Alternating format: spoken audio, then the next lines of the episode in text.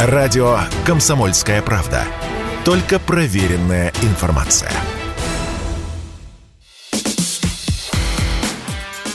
Диалоги на Радио КП. Беседуем с теми, кому есть что сказать. Всем здравствуйте! В эфире радио «Комсомольская правда». Я Сергей Мордан. Сегодня у нас в гостях Виталий Третьяков, Добрый декан день. Высшей школы телевидения Московского государственного университета имени Ломоносова. Хотя, как да. известно, Московский университет, он один, а все остальные – это, в общем, жалкие подобия. Ну да, э, в советское время, когда университет, учебных высших заведений с названием университет было крайне мало, в Москве было всего два. Э, МГУ, Московский государственный университет, как он и сейчас называется, и университет дружбы народов угу. имени Патриса Лубумбы. Лубум... Как в насмешку названы, кстати, для да, того, ну... чтобы оттенить, что университет на самом деле один. Вот, ну, Лумумбу сейчас, по-моему, отсекли, а РУДН, угу. Российский государственный университет дружбы народов, остался, а, а, но зато масса других бывших институтов, они теперь все университеты. Да, нынче любой политех – это университет, даже в провинции. Ну, давайте начнем а, с тем достойных вас. А, и вопрос я заготовил, наверное, поражающий своей оригинальностью. А будет ли мировая война? Грозит ли она реально? Или это, в общем, так, в полемическом задоре э, политологи Да, но сейчас, да, часто э, вчера на дискуссии там у Соловьева. Опять это обсуждали. Сегодня я буду в первом, на Первом канале в эфире, там в двух передачах. Наверняка э, как минимум прозвучит э, это определение в качестве э, угрозы э, грядущей чуть ли не вот-вот. Э, я в данном случае, э, отвечая на ваш этот вопрос конкретно, очень буду ориентироваться на собственную память и собственные ощущения с детства. Вот, конечно, там я не сразу стал заниматься политикой, политической журналистикой, а, но уже довольно давно, уже довольно давно, а, а, ну, как минимум с того момента, когда на этом, в этом самом МГУ на факультете журналистики учился, это вторая половина, да, вернее, первая даже половина 70-х годов. Так вот, я много читал э, и слышал всяких бредней о советской жизни, э, и одна из них состояла в том, что вот мы боялись войны. То есть, да, лишь бы не было войны, это такая знаменитая фраза, она звучала, как правило, э, в устах людей, это и в фильмах отражено, ну, сказать, из народа, скажем так, была память о той войне еще а э, образованный слой, э, много читавший, там, железный занавес там был с дырками, ничего подобного вот этого ощущения, что завтра может случиться война, или через месяц, или вот даже когда был вот войск в Афганистан, ну, до того, там, 68 год, я не помню, вернее, там в пионерском лагере тем летом был – еще пионером. Вот, не, не очень в этом ориентируюсь. Никогда э, не было, даже когда э, вот позже э, наши сбили этот явно специально выведенный пассажирский корейский Боинг э, на, в наше воздушное пространство, а вроде бы был такой кризис, чуть ли не предвоенный, ну, какие-то дни даже тогда ничего подобного э, всерьез не обсуждалось. Угу. Никаких там учений э, прятаться, кроме анекдотов, там, укрыться белой простынью и, и ползти на кладбище. Вот. Но то, что подвергается анекдотическому осмыслению, это уже не, не угу. слишком да, серьезно воспринимается. Ничего подобного не было. И, в, и вот в разговорах э, этих самых политических аналитиков, которых я когда-то просто слушал по телевизору, ну, а теперь и сам в этом участвую. Э, так что в этом смысле кажется все серьезнее, чем было тогда. Кажется все серьезнее. Это первое ответ. Второй ответ Э, ну, то ли потому, что я уже там совсем не юноша, э, и повзрослев сильно, много узнал, опыт жизненной, политический, журналистский, скажем так, условно я помудрел. Я так без преувеличения, просто как понятное слово, понятно, что я имею в виду. У меня действительно ощущение, что современные политики, прежде всего западные, это сумасшедшие люди, это люди безответственные, даже по отношению к своим собственным странам. Ну, вся mm-hmm. эта история с газом, там, mm-hmm. зимой грядущей в Европе. Просто больные люди. Ну, понимаете, вот это здание не должно рухнуть, в принципе, кто мы находимся. Но если э, хозяйственной частью вот там Э, этого здания лифтами, э, коммуникациями, кабелями электрическими, дать возможность руководить больному человеку, то, наверное, тут рано или поздно что-то такое произойдет. Вот эти две позиции делают меня, ну, во всяком случае, скажем так, через день делают меня пессимистом. На следующий день я просыпаюсь оптимистом через день опять послушаю очередную порцию бреда, которую несут э, западники, э, и опять пессимисты. Вот в последней статье американского издания The Hill, э, она, мне кажется, иллюстрирует э, вот ваше умозаключение об уровне безответственности западных политиков. Там, собственно, и ведется речь о том, что первые месяцы украинской кампании, ну, американской администрации смотрела на реакцию России. Реакция какая-то очень сдержанная, то есть ничего не происходит. В отличие от Ким Чен Ына мы не запускаем ракеты в сторону Лондона и в сторону Варшавы, ну и поэтому можно градус эскалации все время повышать, повышать. В конце меня поразил вывод, который делает автор, ну, ссылаясь на неназванные источники в разведывательном военном сообществе, что военный, а, ну, соответственно, а, действуют во многом импульсивно и полагают, что уровень агрессивности нужно повышать и дальше. То есть, в конце концов, Путин сморгнет. Да, а, ну вот сморгнет, это я тоже когда-то, это, кстати, из детских лет, наших, по крайней мере, из пионерского лагеря, особенно девочки любили играть в эту игру. Кто моргнет первый, mm-hmm. смотрит друг на дорогу. Вот. Странно, что этим занимаются и взрослые люди, вполне вроде бы а, ответственные, по крайней мере, по своим должностям. Значит, тут я так скажу. Во-первых, вот военные. При всех недостатках политической системы России, я считаю, что она должна быть существенно иной, многократно говорил и писал, сейчас не буду этого касаться, но мы знаем, что главное решение принимает Путин Владимир Владимирович. Да, на Западе очень многим не нравится решение 24 февраля, вот эта вся специальная военная операция и так далее – но во всяком случае, кому-то и здесь не нравится. Те, кто это поддерживает, я, например, вижу тоже там соответствующие недостатки. Минусы этого решения, равно как и плюсы, там необходимость. Вот. Но во всяком случае мы знаем, что принципиальное и главное решение принимает Путин Владимир Владимирович.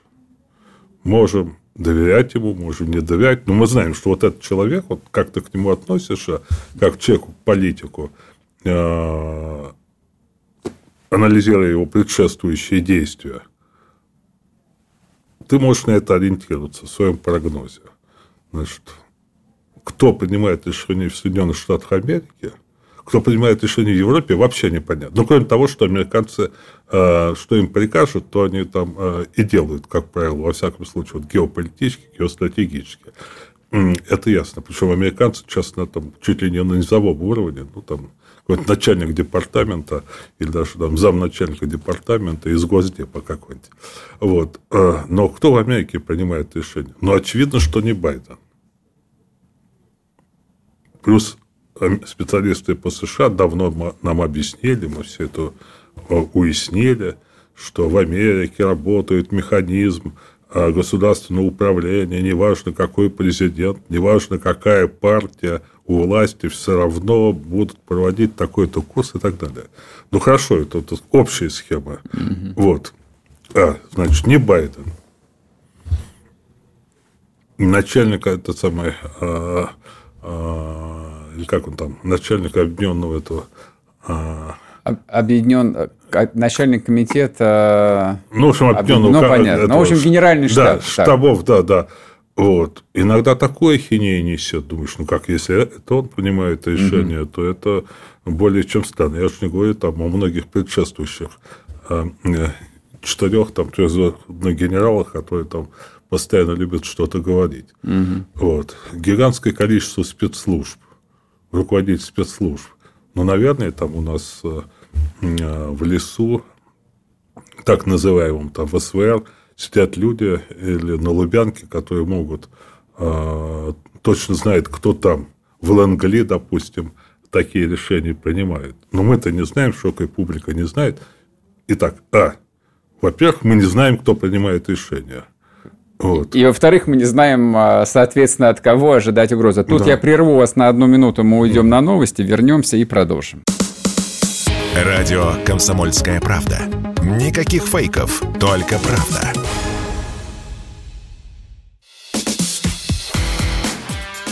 Диалоги на Радио КП. Беседуем с теми, кому есть что сказать. И снова здравствуйте, и снова в эфире радио «Комсомольская правда». Я Сергей Мордан. Мы разговариваем с Виталием Третьяковым, деканом Высшей школы телевидения МГУ. Виталий Тович, я вас прервал а, на полсловия. Значит, мы с вами выяснили, что ну, с Россией нравится, не нравится, по крайней мере, понимаем, от кого нам а, чего ожидать от одного вполне конкретного человека. А вот даже если говорить о самой могущественной державе современности, то кто принимает решение, да, даже вам не вполне понятно. Ну, даже мне. Я надеюсь... Я действительно думаю, что это э, не только мне, а даже вот людям, сидящим... Людям в лесу. Э, да, э, принимающим у нас решение, да и даже самому Путину не совсем понятно, кто с той стороны э, может дать э, какую команду. Ну, кроме формальных там процедур, протоколов, uh-huh, uh-huh. как если выражаться, это, наверное, известно, кто там дает команду, кто там вводит коды, кто нажимает кнопку. вот. Поэтому, когда не, ты не знаешь субъекта принятия решения, когда ты предполагаешь, что этих субъектов несколько, угу. причем они, очевидно, в одной системе всегда конкурируют, это всегда бывает. Угу. Насколько жестко там. А, а, и когда ты видишь безответственность трепа их, понятное дело, что люди говорить публично могут одно, нести всякую ахинею, но сидя у себя в кабинете, принимать ответственные решения. Но это, впрочем, так может быть иногда, но так не должно быть. Потому что ответственный человек не будет э, нести ахинею. Ну, для этого есть там пресс-секретари какие-нибудь. Мы же не на основе там этой, как она, Жан-Пьер, Мишель или как там. Ну, ну вот мы это, поняли, да, да. чернокожая э, женщина. Да, да, да. Э, Слушайте, мы не на нее ориентируемся, не на ее бред. Вот, мы предполагаем, что там есть кто-то другой, но и другие э, несут бред. Вот постоянно рассуждает об этой атомной войне. Итак, не знаешь, кто, предполагаешь, видим так, что их несколько. Очевидно, что они конкурируют между собой. И еще очень э, важный момент, э, который вот мы почему-то все его, э, особенно эти наши специалисты по Западу, по США не очень любят, я с этим пытаюсь бороться, но бесполезно.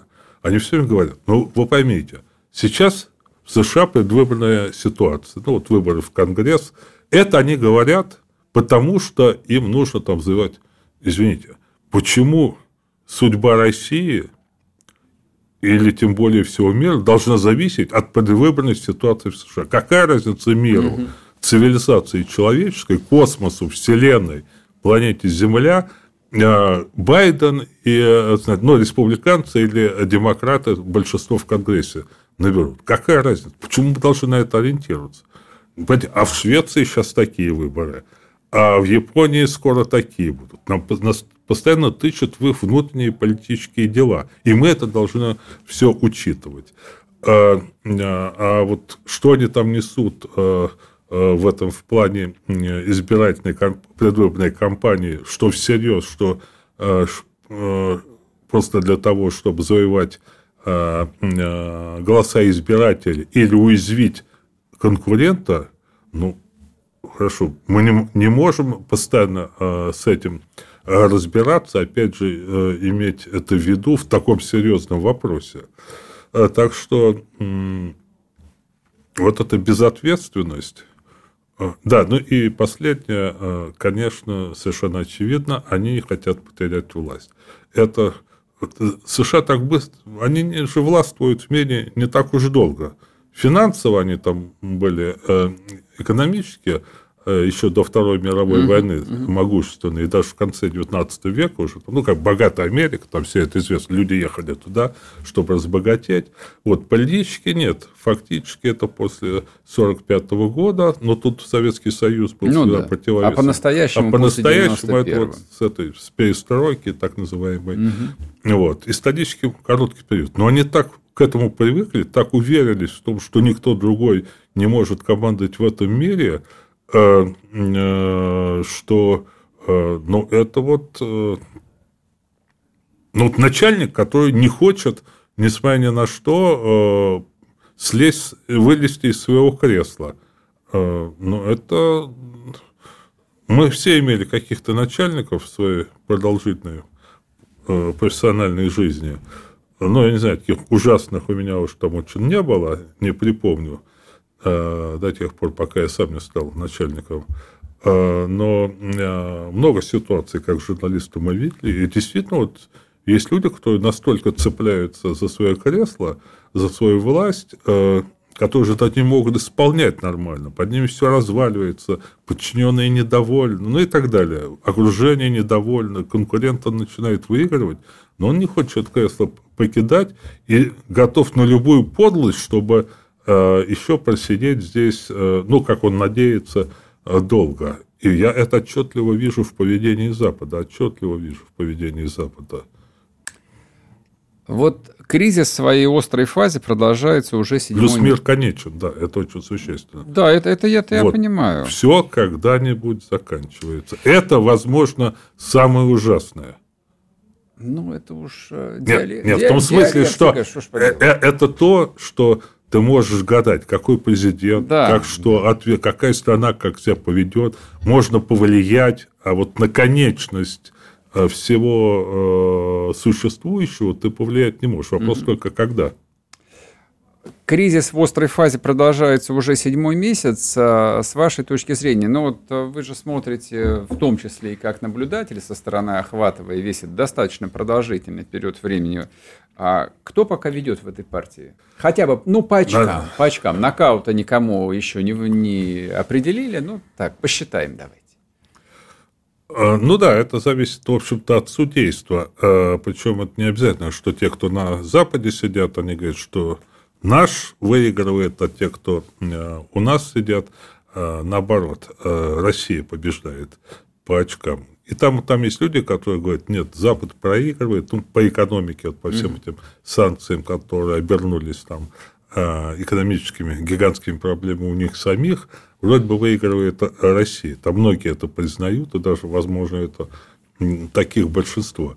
Что касается самой военной операции, я бы сказал, что я бы сказал, что тут э, вот э, это слово, которое в русский язык давно уже вошло, вот это еще с советским 50-50, половина на половину, а потому что э, я не вижу, несмотря на э, все то, что в, в целом как бы, специальная военная операция развивается успешно, с учетом всех обстоятельств, которые нам известно, сберегать свои силы, а, не минимальный ущерб а, мирному населению а, территории Украины, ну и так далее и тому угу. подобное, не, нос, не носить удар по политическому центру, пока, хотя это уже вопрос дискутабельный, некоторые считают что нужно было бы давно это сделать. Вот с учетом этих всех обстоятельств успех есть. Но, опять же, в политике, в военном деле, во многих других сферах успех полным, полноценным является тогда, когда наступает психологический перелом. У противоположной стороны пропадает желание, готовность сопротивляться, противостоять, когда она чувствует, что э, все, она проиграла. Э, на фанаберию эту самую украинскую, на пропаганду их, там, замалчивание э, очевидных фактов и событий, на извращение, превращение там, перемог в, в эти самые взрада, азрад в перемоге, э, чем они ловко пользуется, можно что угодно сваливать, но, очевидно, у этого режима и в значительной степени поддерживающее его население, ну, какой-то части, такого перелома не произошло. Что чувствует и наше население, а, отсюда критика по тем или иным направлениям того, что происходит, ну, уже нашей позиции. Одни требуют ужесточения, а, Э, или больше масштаба воздействия на Запад, что ясно, ясно что режим э, киевский, куевский, как они правильно сейчас по их, э, на их лексиконе называть, он держится, конечно, на финансовой, дипломатической, военной поддержке Запада. То есть, если этого не было, ясно дело, угу. тут явно мы что-то недооценили. Как мне кажется, думали, что она не будет такой массированной. Это понятно, так сказать. Но это константа на данный момент. Но так или иначе, вот этого перелома психологического еще не, не произошло. Отсюда э, э, я делаю вывод, что можем считать 49 на 51 или 51, 52 на 48, это не принцип. Монета стоит на ребре. Еще на данный момент вот что нужно дунуть или щелкнуть по ней, чтобы она упала в ту сторону, но это э, проблема дискуссии. Я считаю, что нужно щелкнуть. Да посильнее. Да. И не только. И по Западу, потому что мы ведем себя, мне уже вчера это тоже в эфире э, у Соловьева приходилось говорить, мы ведем себя как-то слишком по-джентльменски. Еще раз прерву вас на одну минуту, вернемся и продолжим. Радио «Комсомольская правда». Мы быстрее телеграм-каналов.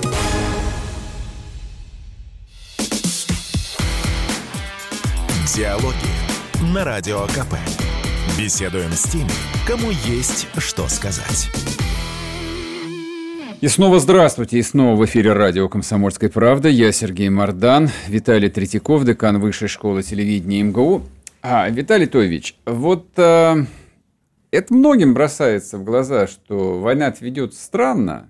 Вот, то есть это можно было эту странность объяснить в первый, второй, третий, четвертый месяц. На седьмом месяце нет, уже не получается объяснить ни гуманизмом, ни сентенциями про один народ – не про то, что зима близко, и вот этот один народ может там замерзнуть, если начать бить по инфраструктурным объектам. А, то есть все, в общем, как бы вот такая некая фигура умолчания где-то там в темноте стоит, и все пытаются рассмотреть, а в чем фигура. Я вам предлагаю следующее объяснение, а вы либо обзовете меня дураком, либо согласитесь. Не, я так, я... Это метафора была. Ну, да. А Россия, конечно, 24 февраля прекратила свою длинную дорогу а, к интеграции вроде бы как в глобальный мир. То есть мы же старательно 30 лет а, туда да, шли. Даже выпол... чересчур. Да, то есть почти все правила выполняли, хотели всем нравиться, чтобы все нас любили. И вот сейчас мы, в общем, в положении таком довольно странном. Но, как мне представляется, российская элита, причем в том числе и высший ее слой – до конца от этой стратегии не отказался, и поэтому нету и ударов непосредственно по Соединенным Штатам, никаких, угу. вообще никаких ударов.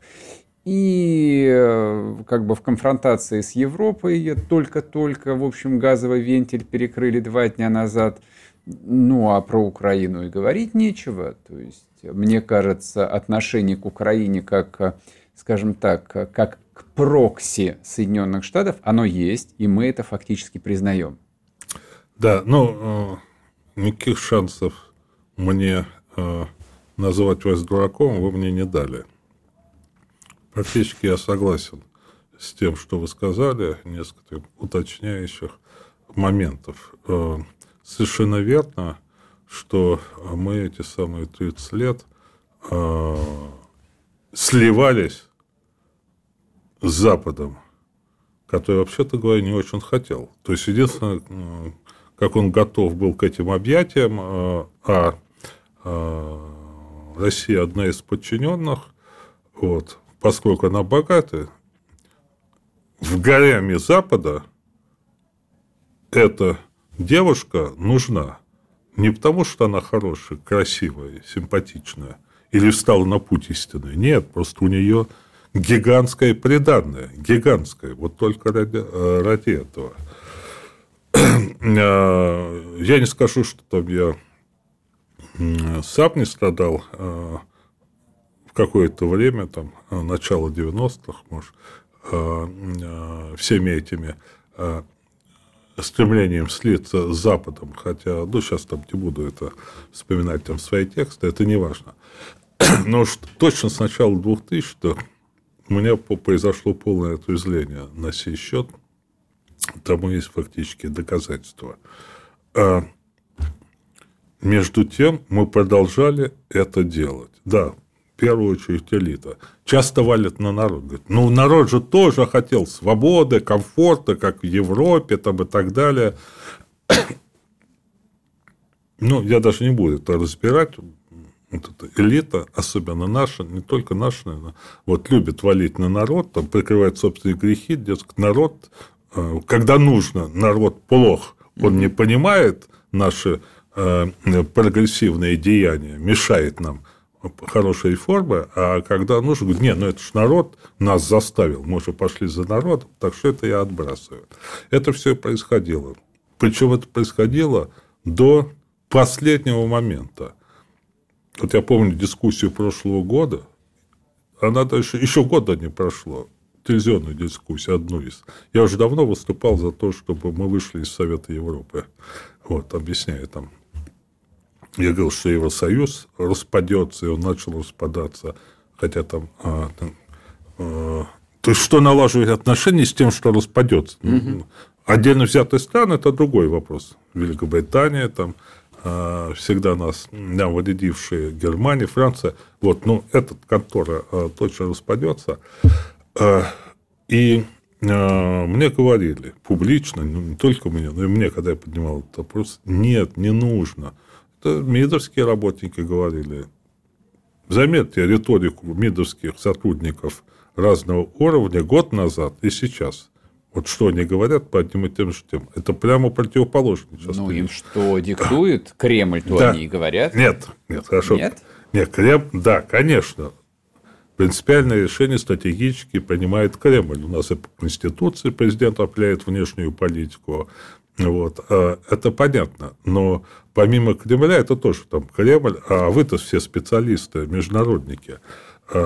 А, к вопросу о Кремле. И вот один из аргументов, который он публично не прозвучал, тогда это не мог человек сказать публично об этом, а мне после а, очередной такой вот дискуссии в эфире прямом по телевизору, он сказал, Витальевич, неоднократно и вот последний раз недавно проводил в администрации опрос президента а, всех министерств и ведомств России.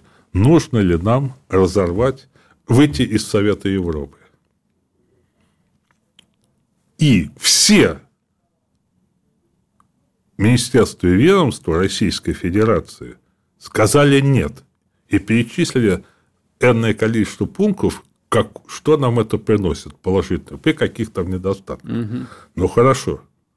Кремль Кремлем, Путин Путиным. Ну, это же люди, э, их сотни тысяч в этих министерствах. Да, верно. И не сами министры это, они же просили каких-то там экспертов, референтов, там, э, начальников э, аналитических отделов готовить эти бумаги Да, совершенно верно. Это элита. Она, я понимаю, что тяжело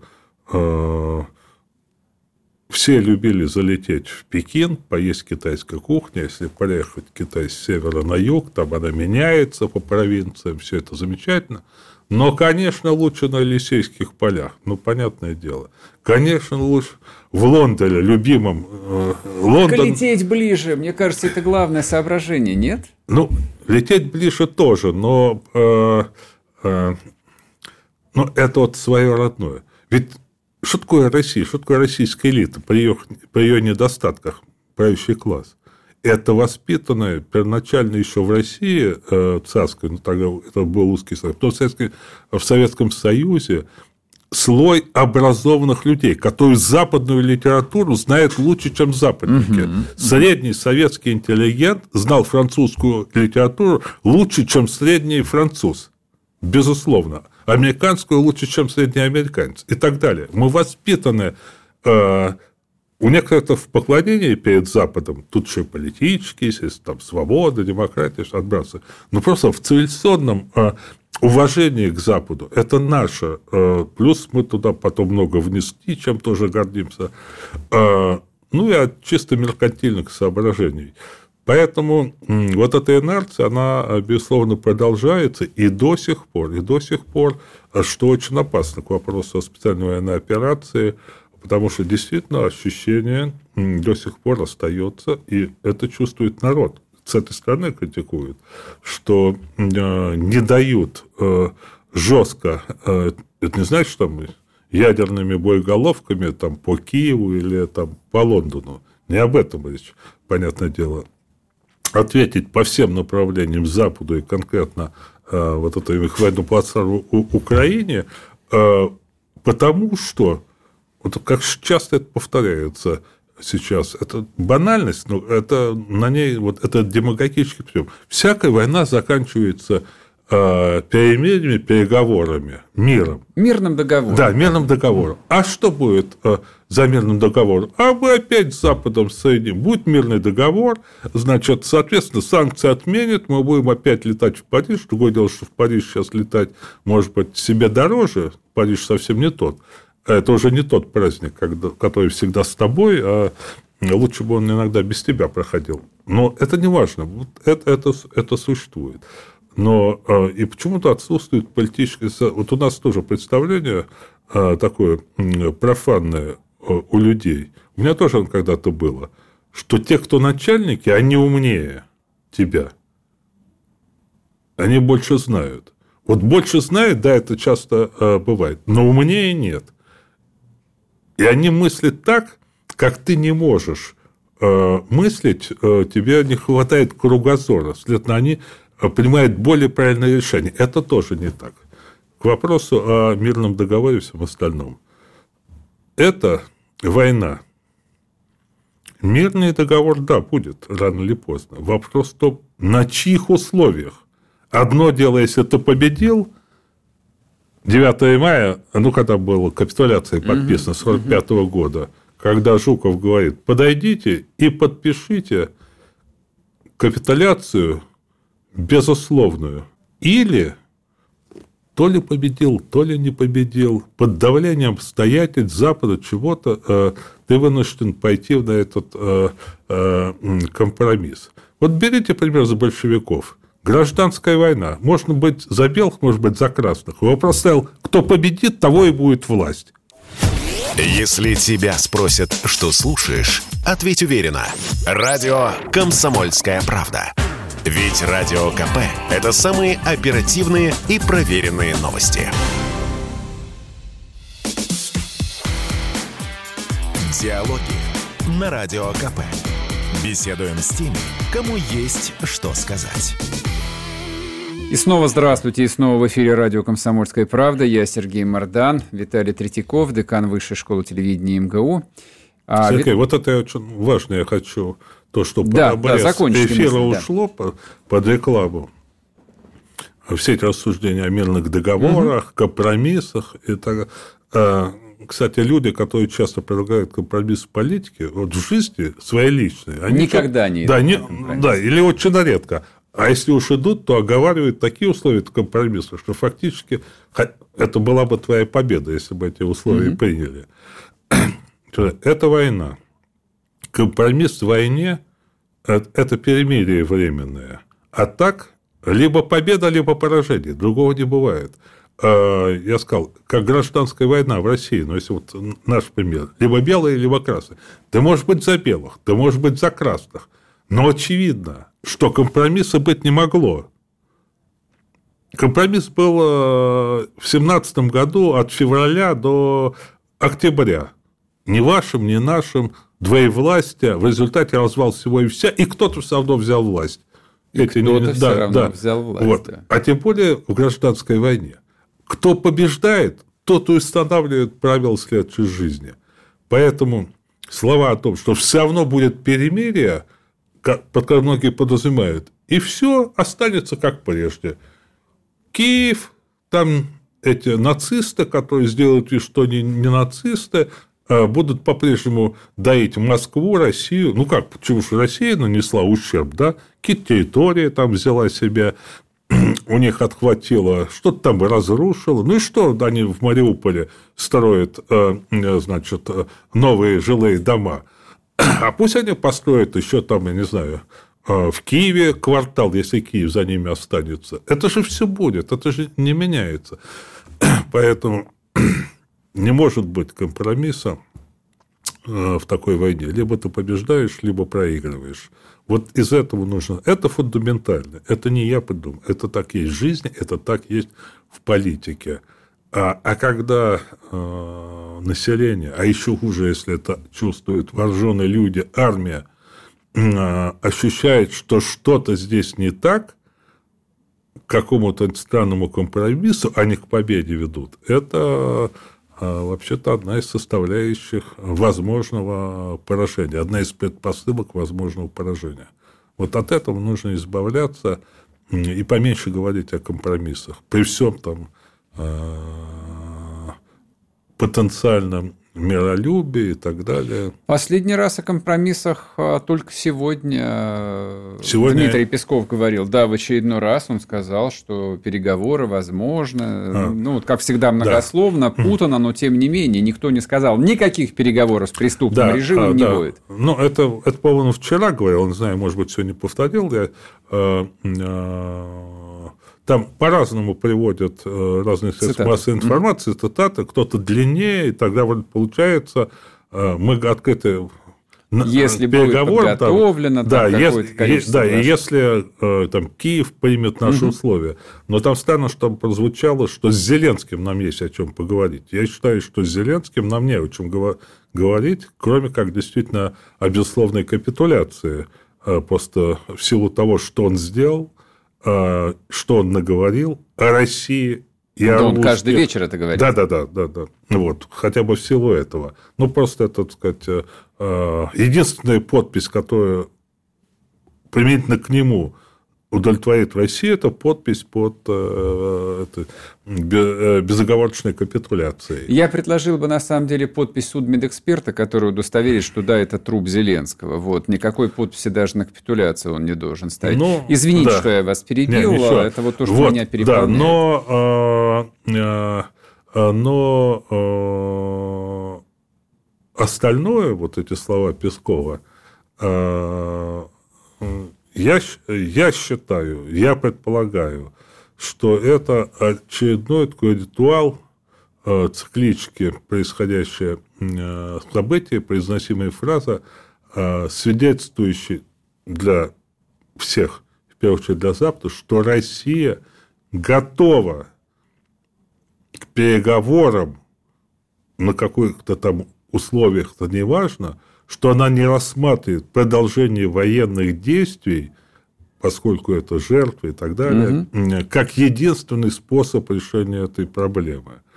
А, но это риторический, а, на мой взгляд, оборот, это риторическая фраза, потому что я не вижу а, ничего, кроме, не знаю, там, чудесного некого события, чтобы заставила, даже если будет приказ прямой от американцев, Вот это самое большое чудо, которое может случиться.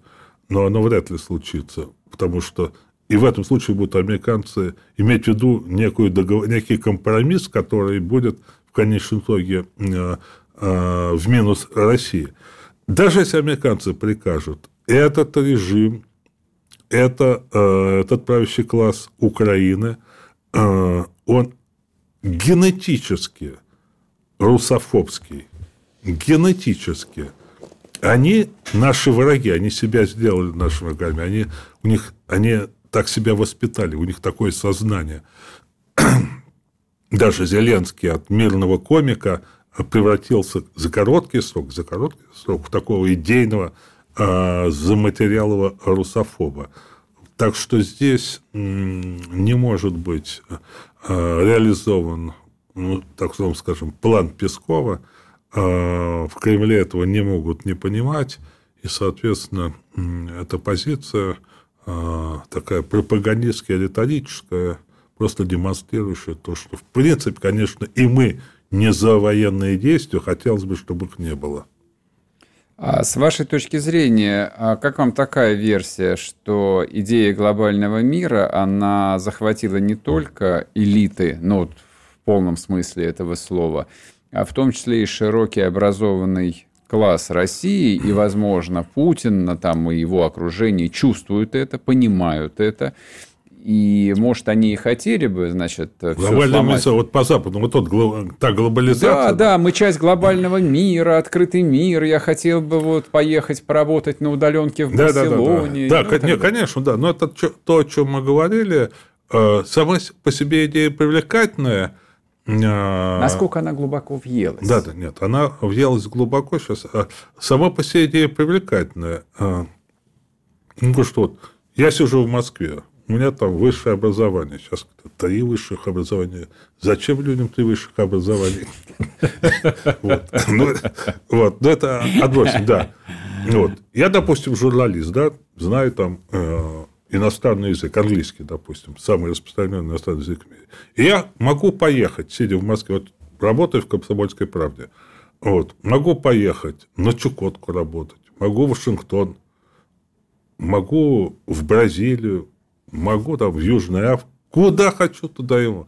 Мой выбор вот единственное. И меня вот эта глобализация обеспечивает то, что в принципе а, меня в любой этой точке могут взять на работу, а там надоело, не понравилось, угу, я переехал угу, в другое место. Нереализуемо. Но ну, это э, мифология и фантастика. А, а, но очень притягательная.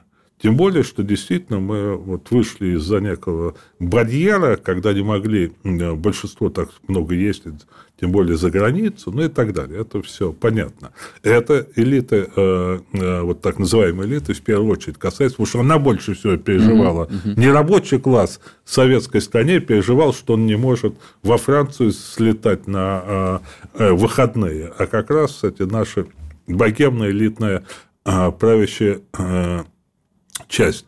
А от чего они так сейчас и страдают, там, чуть ли для них не это не трагедия. Но вот смотрите, это такое, э, э, даже у образованных людей есть рациональные знания, которыми они бравируют в дискуссиях, там, демонстрируют свою образованность реальную. И когда это перекладывается на жизнь, их личную вот, мироощущение, они как-то рационально уходят. Угу. Глобализация замечательно, да, мы говорили, ну давайте сделаем, зачем нам так много средств массовой информации? Вот даже по всем нынешним сеть мы отбросим. Зачем по-прежнему у нас несколько газет? Давайте сделаем одну газету, общенациональную. У нее много отделений по всей стране. Хочешь во Владивостокском отделении работаешь, э, общенациональная российская газета. Хочешь в Калининградском, хочешь в Москве. А давайте сделаем одну всемирную газету. Тогда ты вот поступил туда на работу и в любую точку мира... Э, э, У нас одна минута. Да. Как хорошо. Но это монополизм. Это загнивание, это отсутствие конкуренции. Глобализация – это убиение той самой конкуренции, на которую молились и до сих пор молятся э, наши рыночники. Но когда это выгодно тебе лично – то вот эти все рациональные знания, в том числе и те, которые ты проповедуешь, угу. они забываются. То есть чистой воды манипуляция. Ну, это вот операция в собственном да, да, сознании. Да, да, да. Человек не контролирует себя. Есть идейные сторонники этого, я их отбрасываю. Но у большинства это вот подсознательно это происходит, и он искренне считает, что глобализация – это лучше, чем национальное государство. Спасибо большое. Виталий Третьяков был с нами, декан Высшей школы телевидения МГУ. Виталий Тович, приходите еще, договорим. Диалоги на Радио КП. Беседуем с теми, кому есть что сказать.